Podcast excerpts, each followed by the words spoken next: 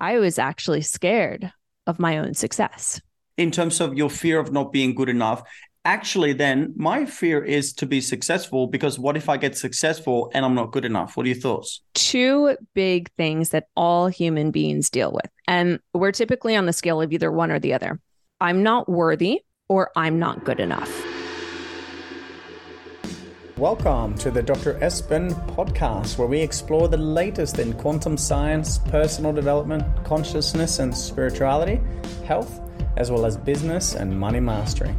Join me as I interview experts from all over the world sharing the most incredible stories of transformation. This is where we provide you with the exact tools and coaching activities you need to expand your consciousness in each of the eight areas of your life. For more info on our events, programs, coaching, etc., go to drespen.com for the full quantum experience.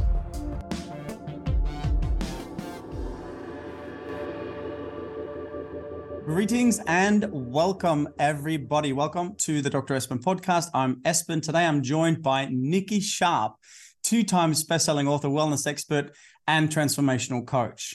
This is going to be an exciting conversation because today we're going to talk about how to find the balance between masculine and feminine energy, how you're not getting the results that you want in life, specifically helping you overcome that challenge if you're feeling that you're not getting the results that you're after. And a lot of it's going to come down to this whole topic of self sabotage. Nikki is an absolute expert in this field. She's been specializing in helping men and women uncover the root cause, which is, I think, a really important thing to discuss here, because a lot of the things that people deal with are often on the outside, the challenges and the symptoms of what's going on. And what I've done when I've studied Nikki is I've seen her really get to the root cause of what's going on for a lot of men and women. So stay tuned for that conversation. We're going to talk about self sabotage, as I said, bad habits, emotional eating, codependency in relationships, and of course, the big one, which is a lack of self love or a lack of being okay with who you are and how you're showing up in the world. Um, Nick has been doing this for a lot of years now with a lot of great results in her exercises and coaching. And she's also the host of a Sharper Life podcast. So I'm excited to dive deep. Nikki, good morning from Australia. How are you doing in Miami? Well, thank you so much, Dr. Espen. This is wonderful. What an intro. And I am really excited to talk about all of those things because they are all very passionate topics of mine.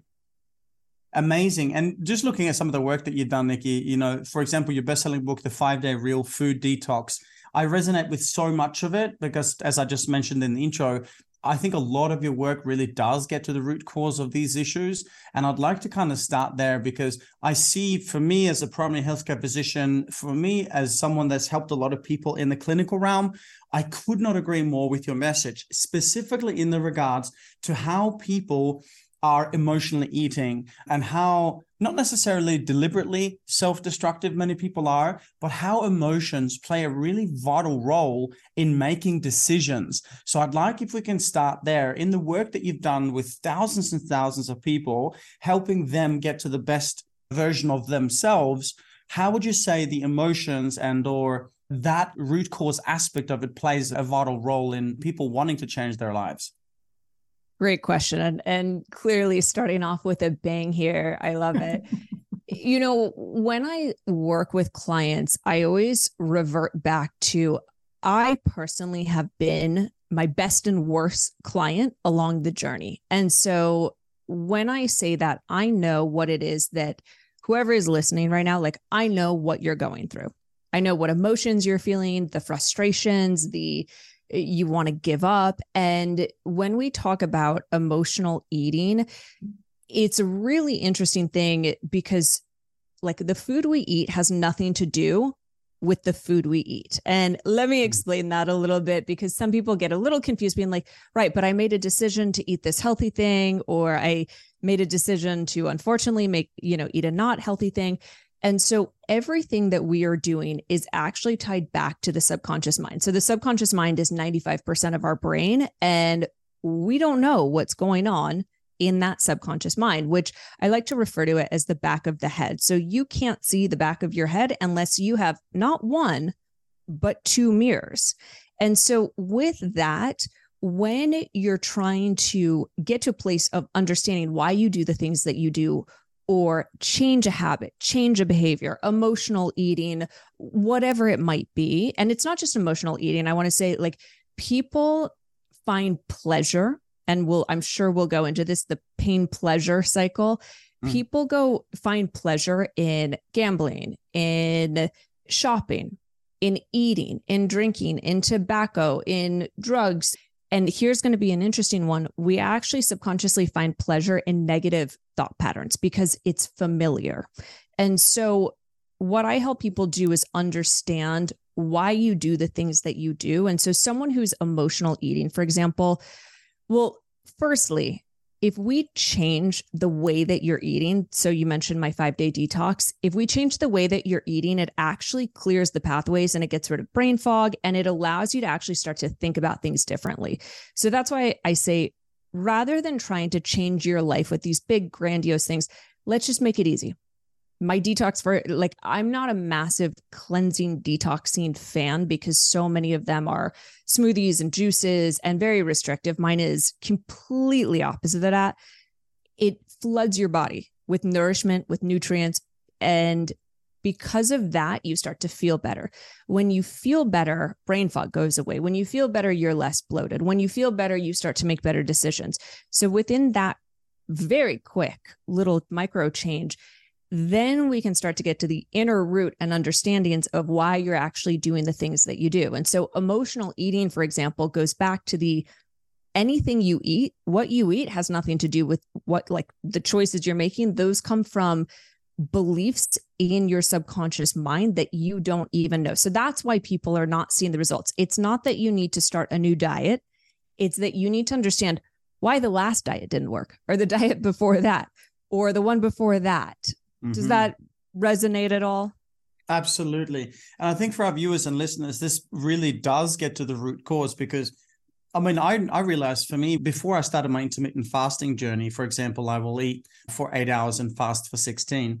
And what I realized for me was really incredible. When I started fasting, a lot of the emotions came up, a lot of the thoughts came up.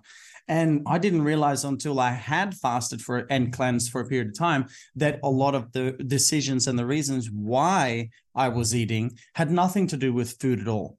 It had a lot to do with the emotions and a lot to do with other types of patterns. So I think this is really key. I just want to reiterate what Nikki just said. It's not about the next one, but it's about why did the previous ones, the diets or whatever, not work? What's the root underlying cause? Here. And this is beautiful, Nikki. I think this has a lot to do with human behavior as well. And I just want to segue over to the trauma piece because I think then in this instance, for many people watching and listening, the trauma piece would be related to it, as in if they are eating emotionally or are eating for comfort. And it's not just eating, it's the sugar and the alcohol and the tobacco and anything that does give that temporary high. So, how would someone know if they have trauma leading to self-destructive, protect, potentially unconscious patterns? And if they do have trauma, how to go about healing it? What would you say to that, Nikki? I love this question. So let's take a step back because trauma is one of these words that's thrown around all the time on Instagram. You can go and see someone saying, like, trauma this, trauma that. Now, what is trauma? Trauma is unresolved emotions. Essentially, mm-hmm. they got stuck in the body. What is emotion? It's energy in motion.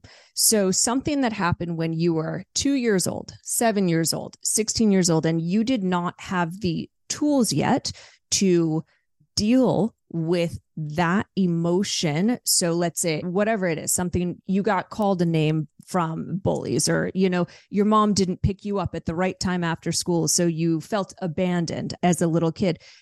That gets stored as then unresolved emotion, emotion being, you know, either what we think good or bad in the body. And then until we learn to deal with it, it will stay in the body. So a lot of people who well, I'm going to say everyone who is holding on to weight, there is unresolved emotional trauma in yeah. the body. And so, as we talk about this, this is, I guess, where I'll bring up kind of the pain pleasure thing. We all have pain in our life, whether it's physical pain, You might have pain in your neck. You might have pain, you know, some your lower back or your foot. But we also have pain emotionally, which is essentially discomfort, feelings that you just don't want to feel. So you got broken up with, that sucked. You don't really want to deal with it. So what do most people do? Well, you go to the ice cream, you eat that, or you throw yourself into work, or you throw yourself into just dating, finding someone new, because sitting with our own thoughts is scary. And why is it scary? Because it's uncertain. Humans like certainty. So, what do we do when there is pain? Pain being discomfort, discomfort in the body or discomfort in the mind, an emotional feeling. So what happens is we have emotions so you might get angry but then that actually turns into a feeling in the body. So if you think about you know or like when you're stressed where do you feel stress? I know for me i get stressed in my lower back. So that's why people mix up emotions and feelings. The emotion leads to the feeling. Sometimes the feeling leads to the emotion, but they're intertwined. And so we have pain, i.e., discomfort in the body. Now, humans do not like pain. We will mm-hmm. do everything to avoid pain. And they've done this experiment that if you put a frog in boiling water, it will jump out immediately. Now, if you put a frog in water and you slowly turn up the temperature, it will not jump out because it doesn't know. So when we recognize that there is that level of pain that we no longer can tolerate, i.e., you're going to jump out, humans then seek pleasure. And what do we do for pleasure? That's what I was saying. We do the gambling, the drinking, the XYZ. And a lot of times it goes into either the numbing or distracting. So the numbing being something that will literally like numb you from the discomfort. The distracting side of it is throwing yourself into work or your to do list or traveling. Like I used to travel so much. And I mm. learned that I was distracting myself because I didn't want to sit with myself. Yeah. So when we go to from the discomfort or the pain and we seek pleasure, the pleasure when we go to that is very temporary.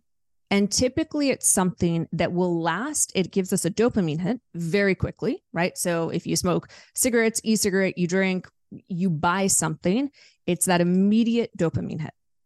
The problem is when that goes away, typically you then feel guilty, giving you back to that circle of feeling that pain. So that's why people get stuck in that pain pleasure cycle. And so, how do you get out of that? And as we're talking about trauma, it's, and I hate to say this, fortunately and unfortunately, it's learning to sit with yourself mm-hmm, and learning to understand what is actually causing the pain. And so when I work with clients, I always say, you're going to become an archaeologist of your own life. You're going to become a discoverer of your own life. And I like to make things fun. I like to make fun of. And I don't know about you, Dr. Espen, but I was made fun of when I was in school, and it was not a good thing. So we have a negative association when someone says making fun of. Now, if you think of the word fun, well, fun is light, it's joy. There's good vibrations with it. Mm-hmm. So I like to make fun of sort of serious topics, bringing light to them. So instead of it being, okay, I'm doing this thing I don't like, right? I've gone, I've binged, I've emotionally eaten, I've drank, I've done whatever. Okay, great. You did that. So what? Let's actually go to the cause of the pain. Okay, so you were in pain. Okay. What was the catalyst, the moment before mm-hmm. that you went and did the thing? And then at that point, because notice we've taken away the judgment, when there's judgment, judgment and shame will ruin you. Mm-hmm. So when we come at it from a place of a little bit more fun, a little bit more playful, it doesn't need to be so serious.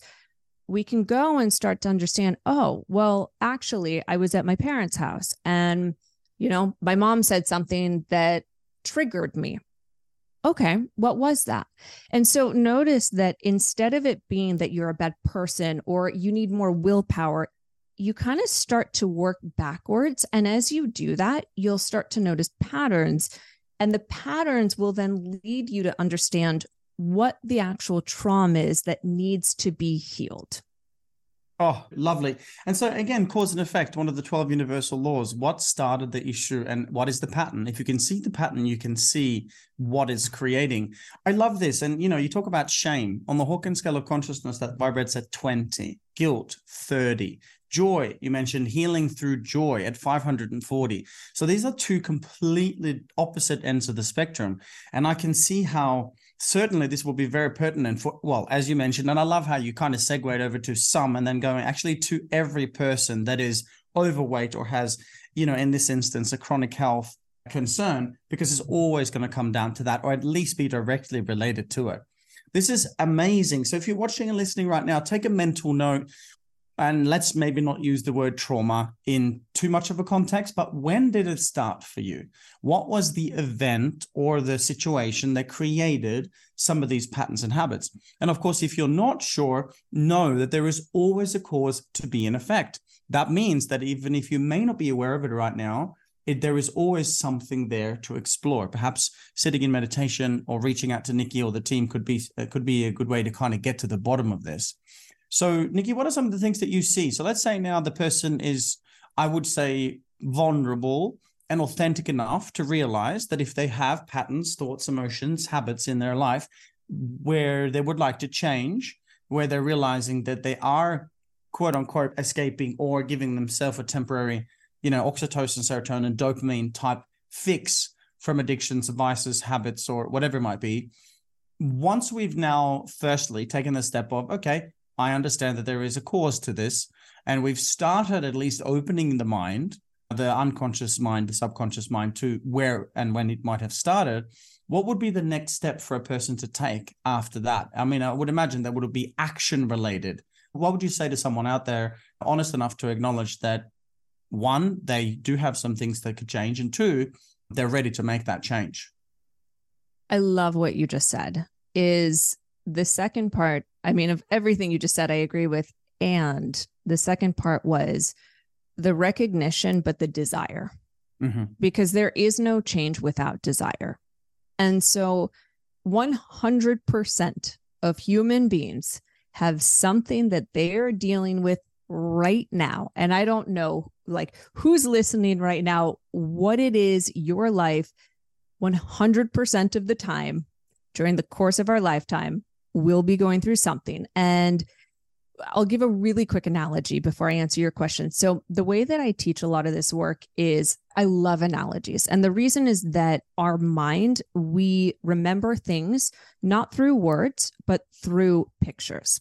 So, I call it the spiritual onion. And on the spiritual onion, we have the outermost layers that for and I'm not going to say man woman, I'm going to say masculine feminine energy yes. because of course there are some women who are more masculine, some men who are more feminine, but on the outermost layer of this onion is for more feminine energy. I don't like my body and I'm fearful about not having a partner or I'm not in a relationship that I want. So they base their self-worth on those two things, my body and relationship. Yeah. Now, the more masculine energy bases their value as a human being in this world on my career, my money, right? Mm-hmm. How much money do I have? What's my career status? And so I work with people, men, women of all ages, to start going through this onion. And what happens as you go through the onion is if you've ever chopped an onion, the outermost layers they don't taste as good, but they also don't make you cry as much. It's when you start getting into those inner more layers, that's where all the tears come because it's more compact, more intense. So it's smaller, but intense. So it's actually really easy to get past the outer layer. The next layer that we go into is fear of failure. 100% mm-hmm. of people have that. Doesn't matter, man, woman, alien, like whatever you identify as, we all have that. Now, when you get to the core of the spiritual onion is fear of success. And that's because fear of success is what if I actually have the thing that I want? Then what? Mm-hmm. Will I be happy?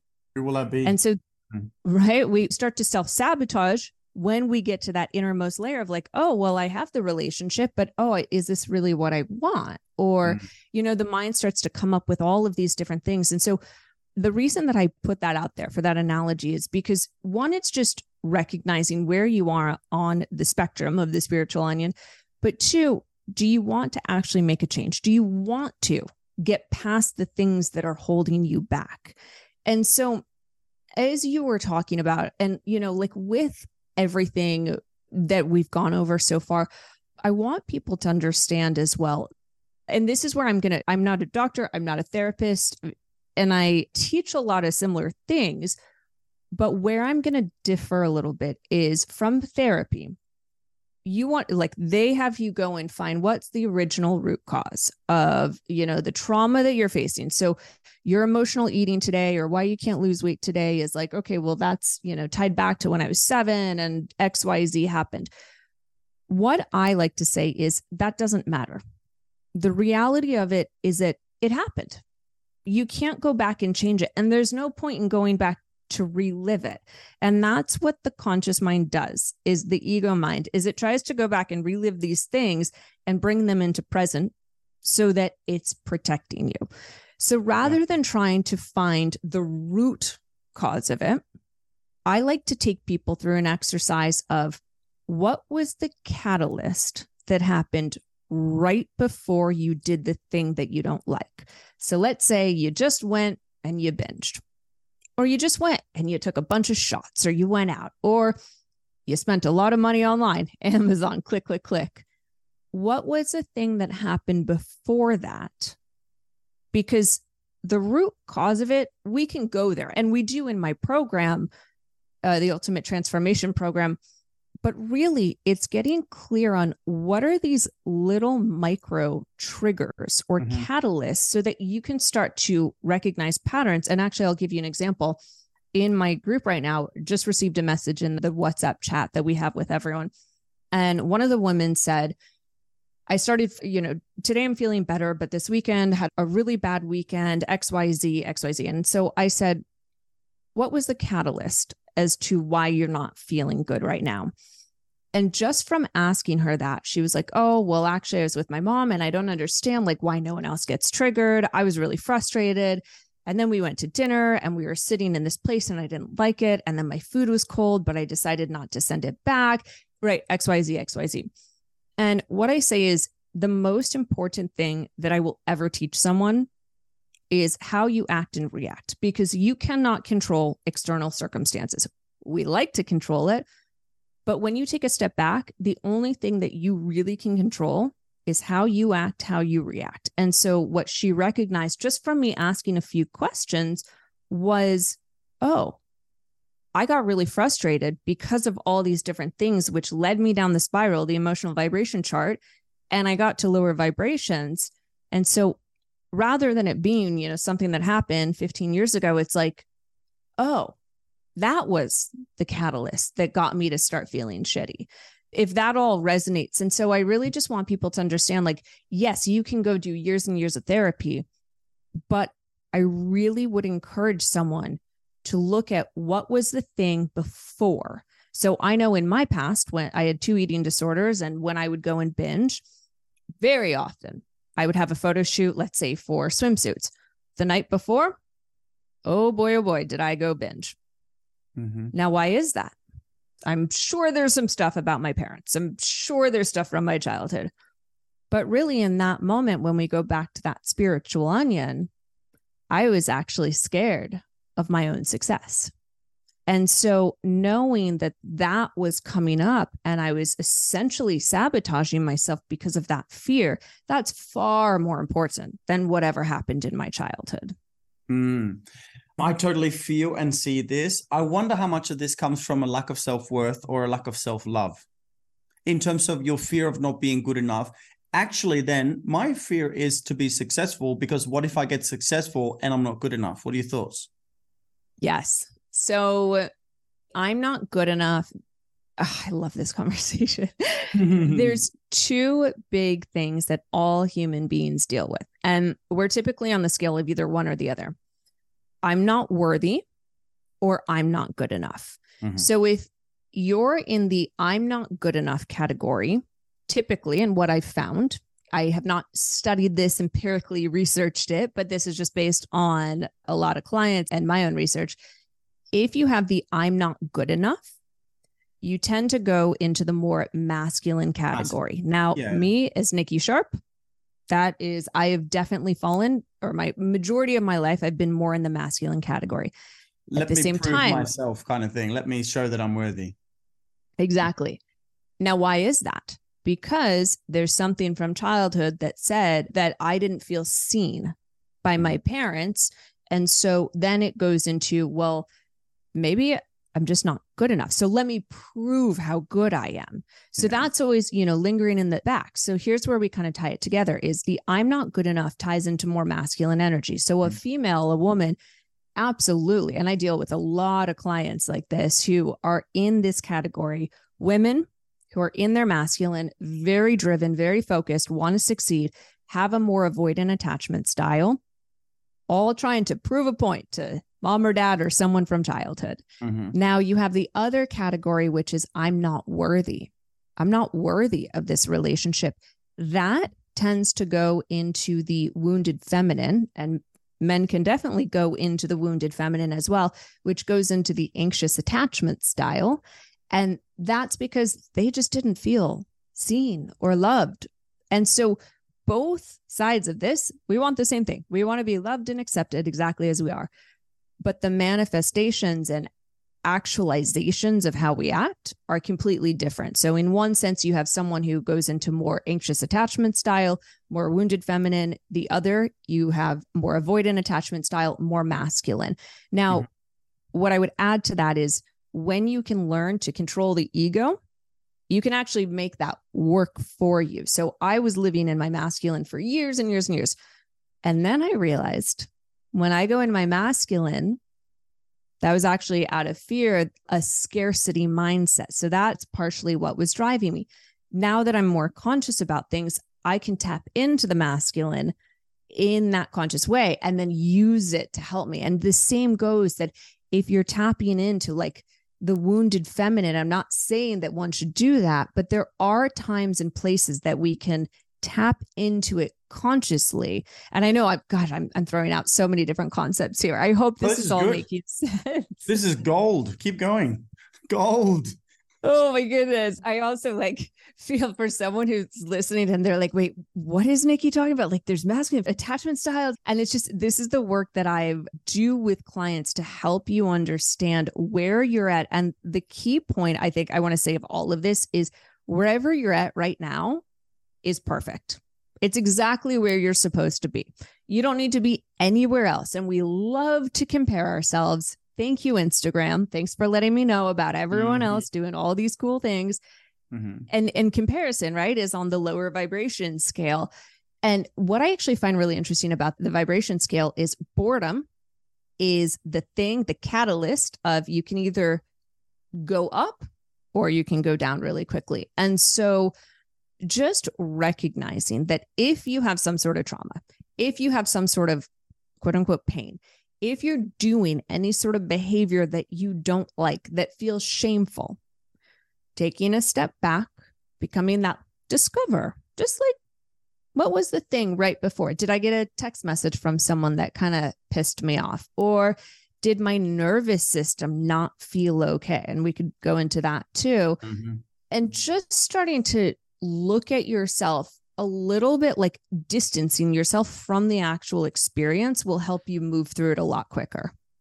This is really, really imperative. You know, when you talk about going back to the trauma and you know how many therapists and people and so-called specialists psychologists psychiatrists around the world do that with the pattern that i've seen with a lot of the flawed uh, issues in the model and so much of you speak of it you know uh, is human behavior is that often in the old paradigm you would you know sit with a psychologist and talk about how you were a victim of what happened at seven and poor you and so on. So the aspect that i take of it is i ask my students you know what do you believe? Either scenario one that you're only flesh and bone that you're only the body you know and its senses or two that you're a spirit or a soul and 99% of our students will say, yeah, I'm definitely more than just the physical. I'm consciousness. I'm whatever they choose to word it as. And then I ask the question, well, since you cannot, as you mentioned, Nikki, change the past, what if we change the meaning? What if this happened for you rather than to you? What if this comes with spiritual benefits? What if this comes with, you know, the test that you wanted to achieve or experience in the human realm so that you can become who you're destined to become? And that may not be in alignment with everyone's belief, even though the absolute majority of our students say, yep, I'm all for it. It totally makes sense. I can change the meaning, so I can change my life. But here we're going another step deeper and you're actually, if you guys are picking this up, I would go back and listen to this interview again, because what I'm hearing is you've got the masculine, you've got the feminine. We all own all traits. We all have the masculine and the feminine, but often one side is going to be unintegrated or compensating for a pattern trauma issue. And I'm loving how the specific manifestation of this trauma, be it man or woman, either we both have masculine, feminine, would come out if you have an issue with the feminine. So this style, if you have a more unintegrated or trauma with the masculine, it'll come out in that way. So in essence, if we were to take that expanded awareness, Nikki, what I'm observing from what you're teaching, which I absolutely love, and may I just say, you know, you're not a therapist, you're not a this, you're not a that, but what I'm hearing, and this is why coaching and why transformation is getting such results around the world, because in my hypothesis anyway, and I used to hire professional mental experts on this, so you know, quote unquote. But this stuff I feel gets much better results because you're really getting to that essence of why you do what you do. So I want to ask when you look at this from the masculine and feminine aspect, what I'm almost seeing in my mind is like there's a, a way where people can answer a series of questions to kind of get to why they're doing what they're doing. What are your thoughts on that? Do you have a way to audit that? You mentioned the masculine and the feminine, how they would come out or be demonstrated within that. How do you go about this when people enter your programs? How do they find out what the issues are and how to deal with them? Absolutely. So I want to backtrack really quickly because you said two things that I want to touch on. One, just about I love therapy. I have a therapist myself. I think that everyone needs someone greater than them to help you see what you can't see mm-hmm. or what you don't want to see. And so, whether it's a coach, a therapist, a mentor, we all need someone to help us see the things that we maybe don't want to see or mm-hmm. that we can't see. Now, when it comes to at least like the work that I teach, the Ultimate Transformation Program, every single time I do this program, time and time again from almost every single person, they say four months has been better than 10, 15, 20 years of therapy. Mm. And some of my clients are 60 years old and they say that. And now, why is that? Because someone like me and like you, we're taking so many different modalities yes. and helping you understand that it's not just about the one thing or the talk therapy or the this or the that. It's an enmeshment of all these different tools that are going to work and they do work, right? And and it's also so important to find someone that one you resonate with, but two is living, breathing proof of the work. And like as I said, I am my greatest and worst client. I was my worst client. I'm now my own greatest client. And so I test everything on myself and I'm living the life that I am living because of the work that I teach. And I know that it works because I was in a place of nothing was working in my life. I was a hypochondriac. I was a victim to life. Like you name it, I went through it. I didn't know how to set boundaries. I was a victim to the world. And the other thing that I wanted to mention, which you talked about, is the meaning that we assign to mm-hmm. things. And it's so interesting because also in my ultimate transformation program today, literally like today, I'm going to read you something. I sent this to the group and I said fear. So the word fear, it's F E A R. So there's different meanings that you could associate to it. Fear, false evidence appearing real. There's another one, fear, fuck everything and run. There's another one, face everything and recover. There's another one hmm. face everything and rise. And so, what I had said was choose your meaning. This is why it's important to understand your definitions of words and values because we can take the word fear.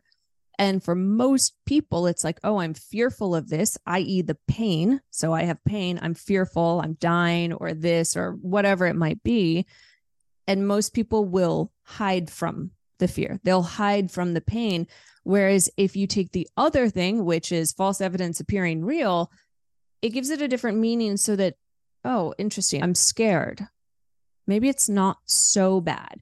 So I just wanted to add that before answering the question because what you're asking is, if I heard it correctly, is what to do next, right? Like when yes. you understanding all of these things, like what's the next step? And so, one, I always have joined my program because there's a whole like list of things that I, I have people do. But what I ask people to do is get clear on what's the area of your life that you want change the most, i.e., it's going to be the area that you feel like you've done everything and you're burnt out, you're not seeing results, and you're starting to give up. You're losing hope. So, whenever I ask someone, okay, what area are you losing hope in? It's like, oh, you know, my body, I've tried everything. So, I never talk about food or exercise for the first two months of my program. We don't even go there. We don't talk about it because, as we started off, the food you eat has nothing to do with the food you eat. Rather, a very, very simple exercise for everyone listening to do is on a piece of paper or in your mind on a scale of one to 10, 10 being super high, one being really low. Where's your stress? One to 10. Most people, if I ask, eh, six, seven, eight, a lot of mm-hmm. times nine. Okay. Where's your joy on a scale of one to 10? Ooh. And there's a direct correlation of if you have high stress, you have low joy. And I can guarantee that whatever result you want, whether it's a promotion, more money, better house, relationship, lose weight, if your stress is high and your joy is low, automatically you're not going to be seeing the results. Why is that? Well, we take a step back. Now we're going to tie in the nervous system. If your stress is high, you're living in your sympathetic nervous state. What is your sympathetic nervous state? It's fight or flight. So your body is constantly all day long. Like anytime we get a text message, a ding, a notification, your body is in fight or flight. And, and this has been, you know, research backed over and over and over again. And what do we do the first thing when we wake up? We all look at our phone. Oh my God, all the emails must respond now. Mm. And so we're keeping ourselves at a place of that sympathetic nervous system. Now, why is that a problem? Because when we're in that state, our cortisol rises. So, as a woman, for example, if you have weight that you're carrying around your midsection or around your thighs or around your butt, that is because you have high cortisol. If you have high cortisol, that is because your conscious mind is stressing about your to dos, the things, all the stuff that I need to, I should, I have to. Now, when your cortisol is high, it's good in small doses. So I'll give it another analogy. You have a deer, and a lion sees the deer. The deer goes into that sympathetic state cortisol rises. So, what happens when cortisol rises? All of the blood leaves your stomach, goes to your extremities so that you can basically run from danger. And when the deer escapes the lion, what it does is it starts to shake. I teach and exactly it, the same thing. It's like, yeah, shaking medicine. Go ahead. yeah. And so it's just like animals do this all the time. They mm. shake. And so it's releasing that excess energy because cortisol, again, is energy. If we don't release it, it gets stored in the body. Ladies, it gets stored at your tummy. So it's good in small doses. But the problem is in today's day, day and age, modern day and age, we are living in that stress state all the time.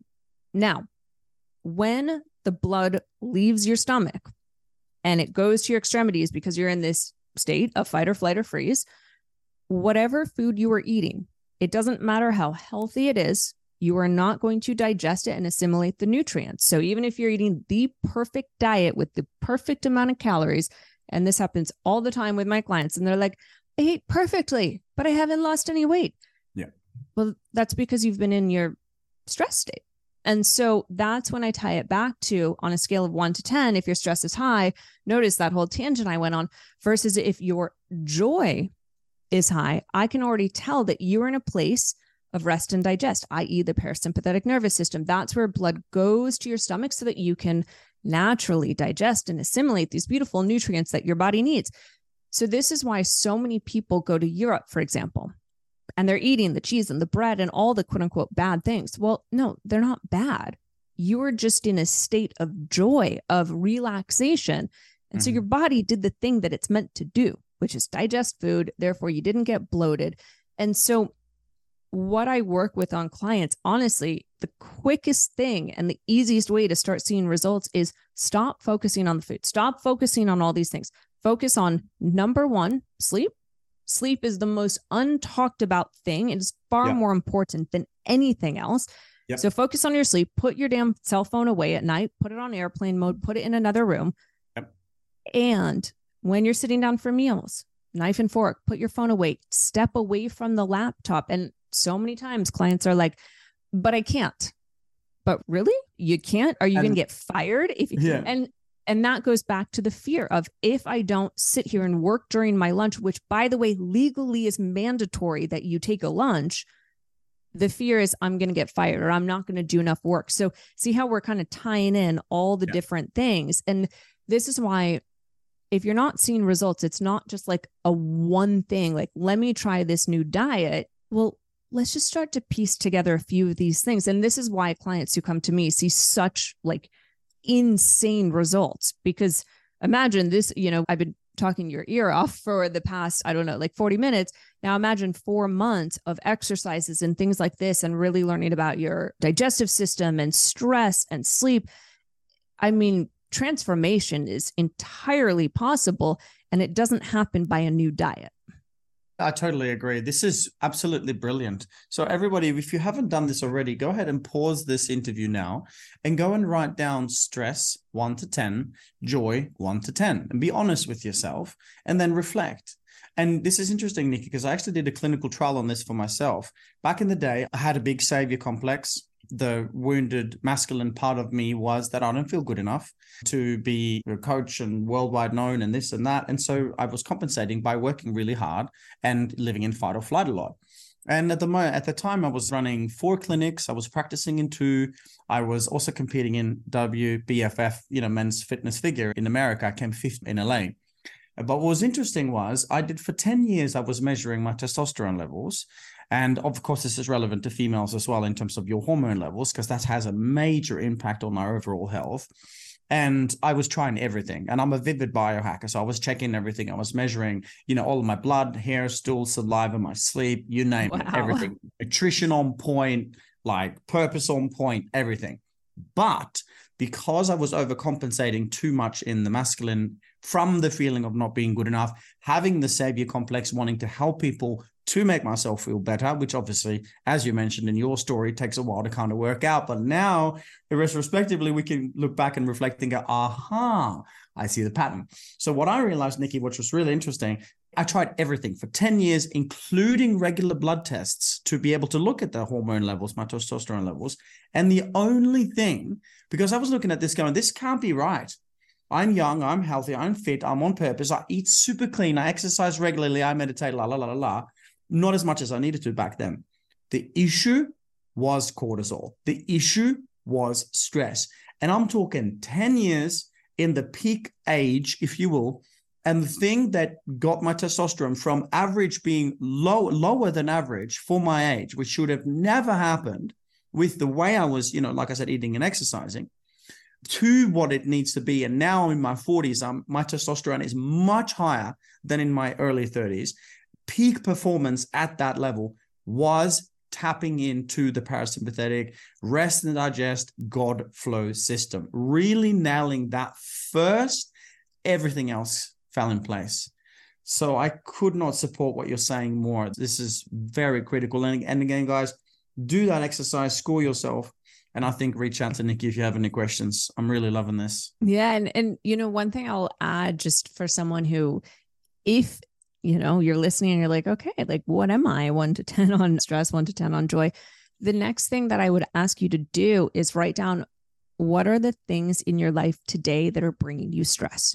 What are the things in your life today that bring you joy? And again, another direct correlation that I see, and I can guarantee if you have high stress, it's that you're scheduling and doing the things that actually bring you more stress and you're not scheduling and not doing the things that bring you joy. And this is just human nature where we're like, yeah, I mean, I like to go for walks. I like going to restaurants, but we don't schedule it. We just think we're going to naturally do it. The same happens with sex. And I've studied with some of the best sex and relationship and tantra experts in the world. And every single one of them says, you actually need to schedule sex mm-hmm. because mm-hmm. what happens is we're like, yeah, of course I'm going to, you know, get funky in the bed sheets, but, or getting jiggy in the whatever, getting jiggy with it. But it doesn't, it doesn't happen. But what do we schedule? Well, we schedule doctor's appointments and we schedule kids' things. And suddenly it's like, oh, I'm driving the kid here, here, here, here, here. And it's like, but what have you done for yourself today to make you feel good? Mm-hmm. And so that would be the secondary part to that question is what are the things you're scheduling right now and doing? So what brings you stress? And look at your calendar and then what brings you joy and look at your calendar and it's just like micro changes that i want people to do but that in of itself if you did nothing else if you took away nothing else from this podcast and you just did that one thing you would already start to see massive shifts in your life Mm-hmm.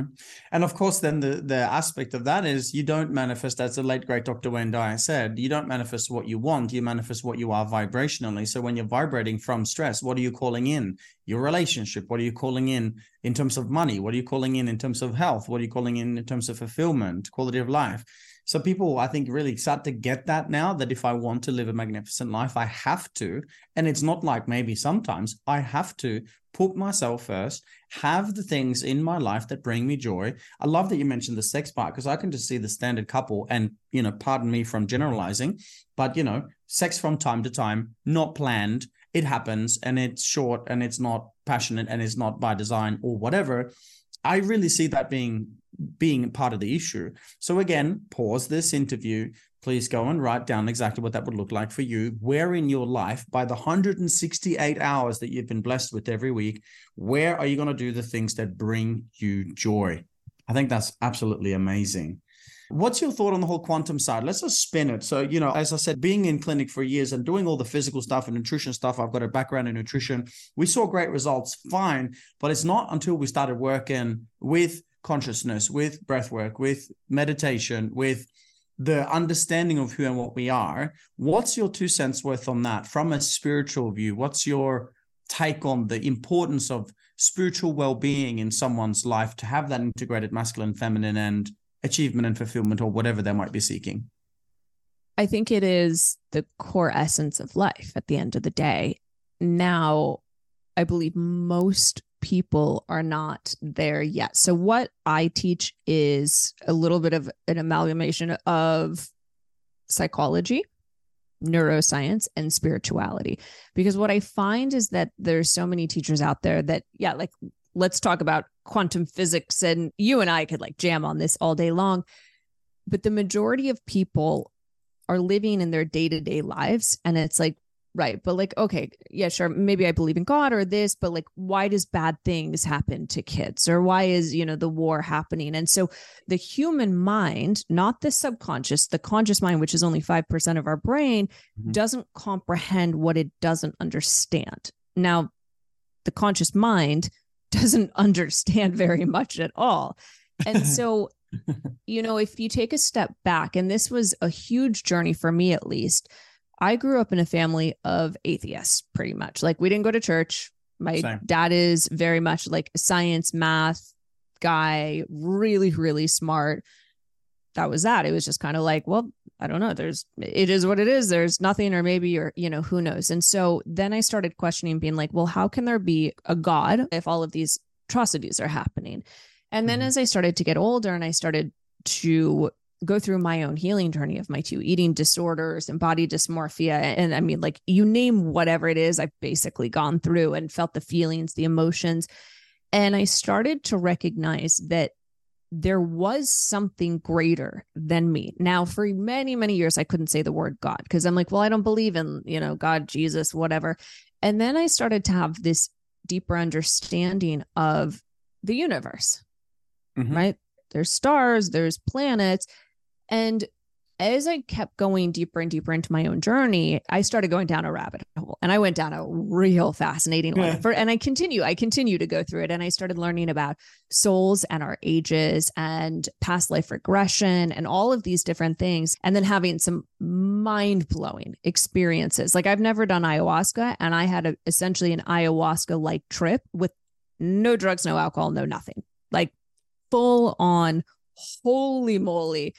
And so, you know, when you start going through things like that, the mind starts to be like, okay, like what the fuck just happened there? Yeah. And so I kept an online kind of journal diary that I hope to turn into a book sooner than later. And like to the point where like one day I went into my own brain and I saw the synapses firing and I was like, how? Now, if you ask me right here, right now, Nikki, to describe what it is, I don't know all the terminology. The day after, though, I wrote all of these things and I was like, oh, and the hippocampus, and it looked like this, and the prefrontal cortex. And I'm like, huh? Like it's as if, you know, the two different brains or the soul, or I don't even know because my mind itself, I'm like, I, the limbic system, I don't really like me, Nikki Sharp, I don't really know. But I wrote it in detail and then I looked afterwards and I'm like, huh? And so I started to have a greater understanding of this. And I share this as my own experience because I come from a background of not believing anything of this. Now, the deeper I got into this rabbit hole, I started to recognize that I could read people's energy and I actually like had this deep sense of knowing. So then I went into the five clairs and I'm like, oh, I'm claircognizant, clear empath. How interesting. And mm-hmm. so because I've been coming at everything from curiosity rather than a need to know or it needs to be explained, like I need to know what this means, rather I actually have the word trust tattooed on my ring finger and I have the word joy tattooed on my ankle. And I also have a heart on my wrist, do all things with love, trust, and focus on joy. And the last one, I have um, stars on my wrist here. And all of that, it's kind of like everything combined of I have no bloody idea what's going on in this lifetime. No, no idea.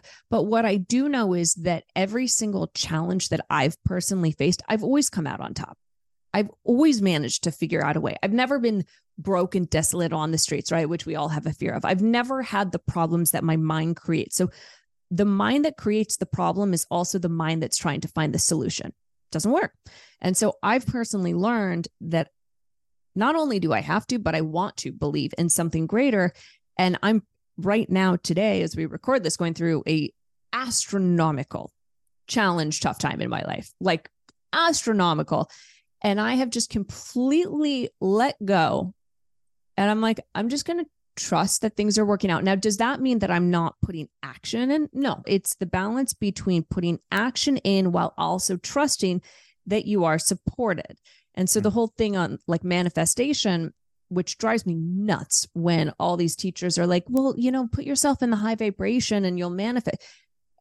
There's a story I like to tell of man one day decides he wants to win the lottery. So he says to God, praise, I want to win the lottery. Next day, praise, want to win the lottery. You know, day after day after day, one month goes by, he doesn't win the lottery. One year goes by, he doesn't win the lottery. Two years goes by. Finally, he says, God, what the fuck? I didn't win the lottery. I'm supposed to believe in you. And God, his voice comes and says, My son, you have to buy a ticket. And so oh, that's oh, kind of it. the whole right, that, like, the action that's the, that's the action piece, right? It's like, yes, put yourself in the vibration. Yes, trust. Yes, believe. Yes, do things from love and of service and focus on joy. And you do have to have a little bit of that action piece in it in order to manifest. Now, here's the fun part the universe gives you what you need, not what you want. So if you can let go and you put the seeds of desire of what I want out there, the universe will give you exactly that, but not the way you thought it was going to come. And yeah. right now, this is what's happening in my life. And my friend, like every day, she writes me and she's like, I do not understand how you are manifesting things so ridiculous. Like literally within hours, I'm manifesting things every day, something new, but they never are coming the way that I thought they would. And that's the cool part is I've just let go and I'm like, well, it's happening the way that it's happening. So I might as well just enjoy the ride, mm-hmm. i.e., I'm living in a high state of joy, a low state of stress. Beautiful. And I think the word tattooed on your left hand, trust, summarizes this really beautifully the trust that you are guided every step of the way. And I think it's fair to say that most people, every single person watching and listening, will go through challenges in their life. And I think that piece is absolutely critical. Hey, I've got one last question that I'd love to ask straight off the cuff. You ready? Yep. Okay. I want you to imagine now, Nikki, that you're on the world stage and there's billions of people and they've all gathered, they're all present, they're all fully there and they're eager and excited to hear the message that Nikki Sharp has to the world at this time. When you're ready, take a breath and then share with us what's your message to the world. The results that you want in life, you will never see unless you can have compassion for yourself. That's it. Let it sink in. Power pause. This is brilliant. Comes back to the whole self love piece as well. Oh my gosh. Let it sink in. Breathe with it. Awesome. Hey, before we segue, if you got pen and paper, everybody, let's go. NikkiSharp.com, Instagram, Nikki Sharp, N I K K I Sharp in one word. And I also want to drop this one. I think this is really important for people to go have a look. UltimateTransformationProgram.com. So that is UltimateTransformationProgram.com. Go and check it out. See what Nikki's about. I think you've got the sense of this already. I think you've got the feel. And for those of you who didn't and haven't already, go back and listen to this interview again, pause it, do the exercises. It's like you're getting a free coaching session from the two of us here at the same time. Go and write out the things, score yourself in fear and in joy, one to 10. Look at the masculine, feminine, look at which are the wounds and the way you're showing up in the world is, you know, could be seen and what the expression of the wound might be, et cetera, et cetera. Nikki, this has been phenomenal. I want to just check in before we segue. Is there anything else that you'd like to share? Anything else that you'd like to speak about? Oh, I mean, I could talk for hours. I, and we are grateful said, for it. I'm I'm so incredibly passionate about all of this because I come from a place of not knowing or understanding or believing in anything that I'm teaching. And I mm. think that's why I have the passion that I do because the challenges, the hardships, like I have people look at me and yeah, sure. Okay. Tall, pretty blonde, looks like she has this great life. And I do. I've created it. I have created this life that I love. I come from an incredibly challenging background. And, you know, I'm the first person to say, I don't believe half the shit that I'm talking about. Only I believe it now because I've been there, I've done it, I've experienced it, I've lived it, I've transformed. And now I've gotten to do that with, I mean, thousands of people across the globe. And I want to just really, really quickly explain what I mean by the you will not see results if you don't have compassion for yourself. This mm. is something in, in my ultimate transformation program where I say, if you take nothing else from this four months, it's to have compassion for yourself. Because when you don't, and you beat yourself up, you're going to continue the cycle. You're going to be judging yourself, guilt, shame, which keeps you on these lower vibrations. When you're in these lower vibrations, you're going to be in a state of stress. When you're in a state of stress, your cortisol goes up. When your cortisol goes up, you gain weight. You can't lose weight. When your cortisol is up and all these things are happening, your libido goes down, testosterone, right? That's when you get acne. All like all of these things that people want to see changes in their life happen when we're in that sympathetic nervous system. And that is attributed to if you're in guilt and shame and beating yourself up, you will never see the results you want. Whereas if you can have some compassion for yourself and say, wow, I just ate like an entire pint of ice cream and a pizza and XYZ, or like I just went shopping and I feel really guilty, stop yourself there and just say, it's okay. I accept myself. I'm doing the mm-hmm. best I can. Mm-hmm. That immediately will stop the the downward spinning and cycle. And so it's you know, I I understand that it's obviously like easier, quote unquote, said than done, but it does it takes practice. I'm living, breathing proof of this because I came from rock bottom in every single area of my life to being where I'm at and being so incredibly passionate. And so it's like I know that being like, oh, great, there's this girl and she's talking about like, what the fuck, like being compassionate. It's like, no, really, like, really be compassionate with yourself because the thing you've been doing, I want you to ask yourself, has that actually been working? Mm. And where does it come from? Or what's the feeling? What's the experience underneath it? I love it. Nikki, thank you so much for your time. Again, Nikki Sharp on Instagram. Check out the program, check out the website, nikkisharp.com. And again, please do. If you found value in this interview, go ahead and share this with as many people as you can, because it only takes one share to one person to hear this about self compassion, about love, about trauma, about transformation, and so on to make a shift, to make a change. So please go ahead and share this interview. Nikki, thank you so much for your time. Really appreciate it. That was an awesome conversation. I think we should do this again at some point. Absolutely. Thank you so much, Dr. Espen. It, I mean, absolutely. Could jam out and we will definitely do this again. I think awesome. the next round let's do a, a q&a and see what questions people have and then we can do a rapid fire answer. Excellent point. Okay so if you're listening watching to this you've already got gone back in time written out the questions and the answers right?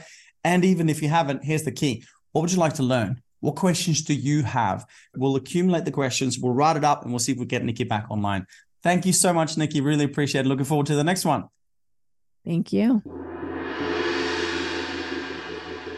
Once again, thank you so much for listening. And if you want to learn more about how to walk the quantum path into life mastery, business mastery, uh, if you want to learn more about our live events or coaching or anything that we offer, go to www.drespen.com. That's D R E S P E N.com or email info at drespen.com. And let's find out how we can help you take your life, your business, and your mission to a whole another level. We'll see you next time.